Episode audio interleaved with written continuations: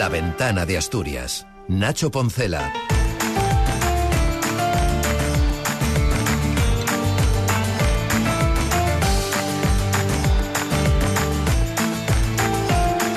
Mucha gente se pregunta por qué los trabajadores de la ITV de Asturias siguen en huelga después de que el gobierno regional propietario de la empresa les haya ofrecido 35 horas reclamadas y un incentivo de más de 100 euros al mes. Y entre los que se lo preguntan hay muchos agricultores, que ni mucho menos disponen de un puesto de trabajo seguro y cuyos incentivos, muy pocos, se los tienen que buscar en la tierra o en las cuadras durante muchas horas al día. En toda negociación tiene que haber una cesión y, si me permiten la expresión, tirar del tetu de lo público no debería ser una herramienta negociadora. Buenas tardes. Las negociaciones rotas entre patronal y trabajadores en la ITV y los tractores calentando motores para hacer oír sus demandas en Asturias y el resto de la cornisa cantábrica. Así abrimos esta ventana en la que les contaremos que ha dado de sí la conferencia sectorial de agricultura celebrada esta tarde y analizaremos el inicio de esta semana con Patricia Sanz y Enrique González. Será antes de escuchar el punto de vista de Pablo Martínez Corral. Es lunes 19 de febrero. La ventana de Asturias.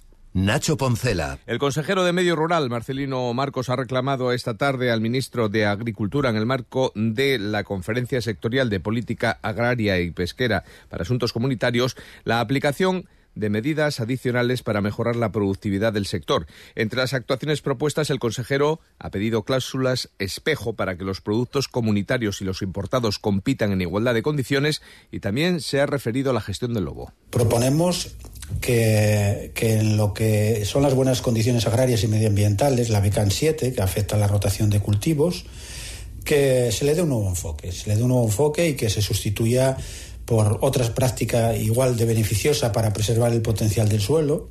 El Principado aboga por una transición ecológica pausada y pautada, por lo que demanda medidas para atender la coyuntura especial, por ejemplo, del clima, la orografía y los sistemas de producción. Se medie pues con el Ministerio de Transición Ecológica y también con la Comisión Europea para que Asturias pueda aplicar en toda su extensión eh, nuestro plan autonómico de gestión del lobo así como instar a, la su exclusión del LESPRE. Una es el establecimiento de cláusulas espejo, es decir, igualdad de condiciones entre los productos de la Unión Europea y aquellos que vengan importados de fuera de la misma.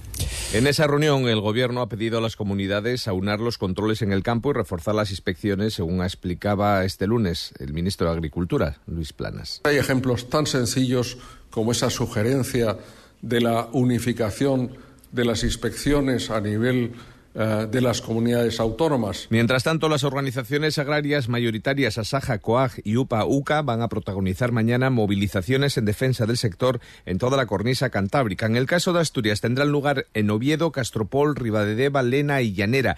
Los tres sindicatos que hasta ahora se habían mantenido al margen de las convocatorias van a estar a las 11 de la mañana frente a la delegación del Gobierno en la Plaza de España, en Oviedo, para reclamar cambios en una política agraria común que, como señala la secretaria general de COAG en Asturias, Mercedes descruzado perjudica mucho sus intereses.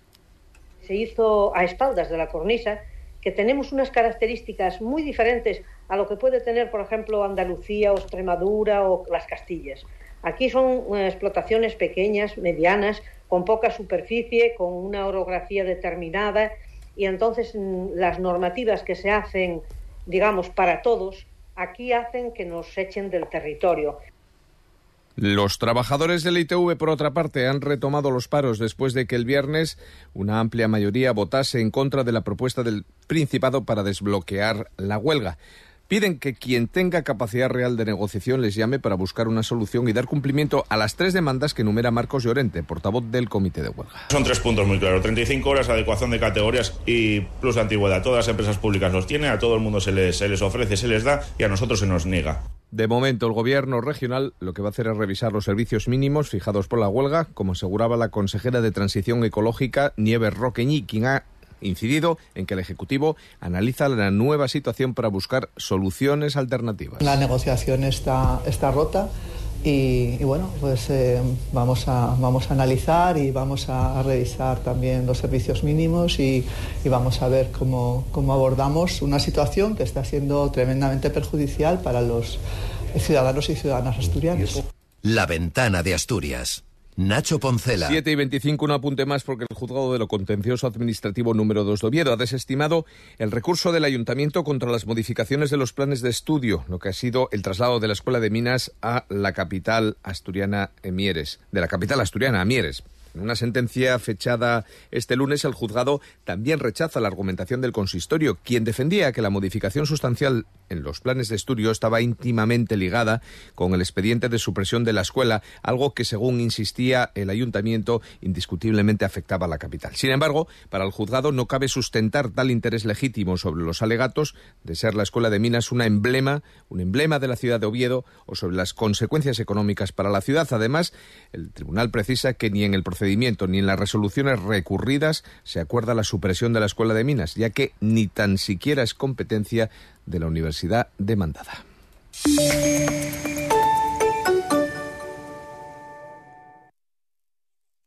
Ser Gijón.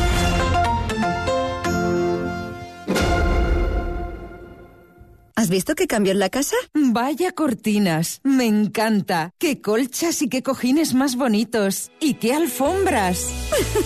pues aprovecha que todo en Anre tiene hasta un 50% de descuento. ¿Un 50% menos? Me voy ya a las rebajas de Anre Decoración. Anre Decoración, número uno en cortinas. Te vas a enamorar de tu casa. Y también anredecoración.com. Buscas el hogar de tus sueños. Nosotros te lo construimos. Innodeco Project te facilitamos la parcela Diseñamos, construimos, amueblamos tu casa, gestionamos la financiación del proyecto para que tú no te ocupes de nada.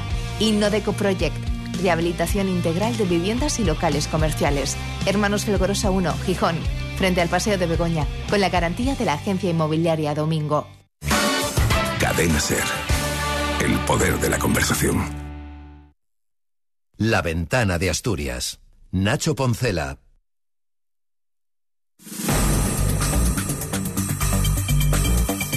Tiempo de conversación en la ventana. Ya nos escuchan Patricia Sandy y Enrique González. ¿Qué tal? Bienvenidos un lunes más a vuestra casa, la SER. Buenas tardes. Buenas tardes, ¿qué tal? ¿Cómo estáis? Muy bien. Patricia, también por la capital de la libertad creo que andas, ¿no? Sí, por, los madriles, Por los madriles. Con un calor de muerte por aquí. Bueno, ahí están hoy aplaudiendo eh, su presidenta, como suele hacer habitualmente, pues en un tono a veces un poco sarcástico, diciendo que ahora mismo, eh, bueno, que los socialistas gobiernan solamente en el extrarradio, refiriéndose claramente a Asturias tras los resultados, los excelentes resultados del Partido Popular ayer en, en Galicia. ¿Qué lectura hacéis del, del resultado y, en todo caso, esa extrapolación que también se hace desde el PP asturiano, como una especie de efecto rueda que puede transmitirse aquí al, al Principado? La palabra es vuestra. Bueno, no, no sé, pero yo creo que las, elecciones autonómicas tienen todas siempre una clave muy, muy territorial. Es muy difícil hacer una extrapolación, una, una extrapolación con, con, con, fineza. Se puede hacer una extrapolación pues eh, general sobre estado de ánimo, sobre bueno, pues sobre tendencias, pero es muy difícil de ahí es, atrevido a hacer extrapolaciones finas sobre las cosas, ¿no? Otra cosa es bueno, que cuando se produce un resultado como el que se produce, es decir, ha ganado el Partido Popular, bueno, forma parte del, del paisaje. El, Partido Popular es el partido de, Galicia. Otra cosa es bueno, el vuelco que se ha producido en, en, la izquierda, donde el BNG se ha comido un porrón de votos de, del Partido Socialista y ese sí que es un tema que merece una lectura mucho más sosegada, porque, porque ahí sí que se puede hacer uh, un, un, análisis ya un poquito más fino en cuanto al, en cuanto al a cómo se va difuminando aquello que se decía de que el, Partido Socialista era el partido que mejor representaba a España, etcétera, pero claro, para representar a España que está en los territorios y de momento eh, eso no va muy allá, ¿no? Entonces, bueno, pues yo creo que ahí sí que hay que hacer una lectura un poquito más, más detallada. Seguro que algunos la estarán haciendo ya. Patri. Yo, en cambio, no opino como Enrique en este sentido. Yo creo que al final lo que pasa en la, en la política nacional al final sí ha tenido calado en, las elecciones de Galicia. Yo creo que al PSOE le está, pues eso, mmm, penalizando muchísimo. Se ha visto además en las autonómicas de mayo que aunque la ley de la amnistía ahí todavía no se hablaba de ella, pero sí habíamos tenido los indultos, teníamos ese coqueteo previo que ya había con, los nacionalistas y demás. Y yo creo que sí, que a pesar de que, de que lo sencillo era que el PP revalidara, porque al final, bueno, la gestión no es mala, eh, al final es una comunidad que es lo que decía Enrique, que es muy del Partido Popular, pero sí que creo que esa, esa debacle de, de, llegar nada más que a nueve diputados sí que ha tenido un poco que ver lo que está pasando en la política nacional. Al final, yo creo que la ley de la amnistía eh, va a penalizar al Partido Socialista. Eh, ya lo ha penalizado sus coqueteos con el nacionalismo, pero solamente hay que ver que el que saca mayorías absolutas, por ejemplo, eh, el único varón, bueno, está Barbón, que no ha sido tampoco una mayoría absoluta, pero por ejemplo, Paje, que es el único que planta cara a Pedro Sánchez, que sí que incide en que no le gustan esos pactos, que no le gusta la amnistía, es el varón que, que ha revalidado con una amplia mayoría eh, su, su, gobierno y yo creo que al final sí hay un traslado de esa política nacional a la, a la autonómica. Uh -huh. Y para mí en Galicia ha tenido peso. Estamos... No, yo ahí no lo, no, la, la, verdad que no, no, lo veo así. Yo creo que hay, hay muchos elementos que, que tienen que, inciden ahí.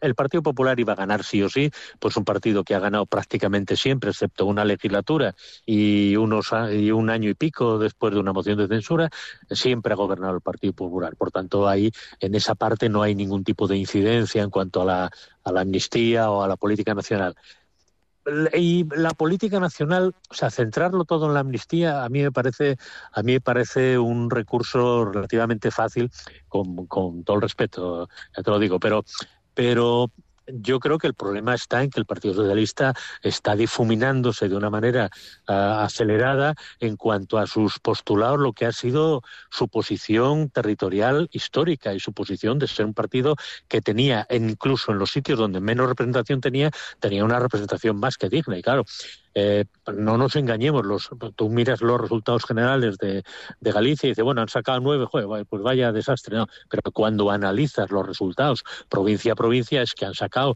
eh, un diputado, han sacado dos en otro, han sacado tres en otras dos, pero claro, es que sacan tres de 24. Oiga, es que eso es convertirse en irrelevante. Y eso tiene mucho que ver ya no solo con el con, yo creo que tiene más que ver con, con, cómo ha ido derivando el Partido Socialista en cuanto a sus liderazgos, sus discursos, etcétera, más que con el tema único de la amnistía, que sin duda a mucha gente le hace cambiar el sentido del voto, pero yo creo que tiene mucho más que ver con lo difícil que es reconocer al Partido Socialista si miramos hoy al Partido Socialista y y miramos el Partido Socialista de hace 10 años. Y no vale decir que hay que adaptarse a no sé qué, hay que adaptarse para ganar, no adaptarse para perder, ¿no? Quizá, Digo yo. Quizá también ahí el, el, el, refuerzo permanente de Adrián Barbón, el presidente de Asturias, en sus discursos diciendo que él gobierna para Asturias, que su prioridad es Asturias, esa difuminación de la que tú hablas, Enrique, puede venir por esos términos. El centralismo excesivo de claro, un Pedro Sánchez que, mirando, eh, eh, mirándose más en el espejo. Claro, es que hemos pasado de aquella histórica conferencia Granada, donde eh, se había hecho un planteamiento de integración territorial, un modelo cuasi federal, pero bueno, un, un modelo avanzado sobre el, sobre el, el, el, título octavo de la, de, de la Constitución sobre el modelo de, Estado autonómico y hemos pasado ahora a una situación de absoluta difuminación donde, bueno, pues el Partido Socialista va a ser el tercer partido en las elecciones vascas, es un partido irrelevante provincia a provincia. En Galicia, en Cataluña no es lo mismo.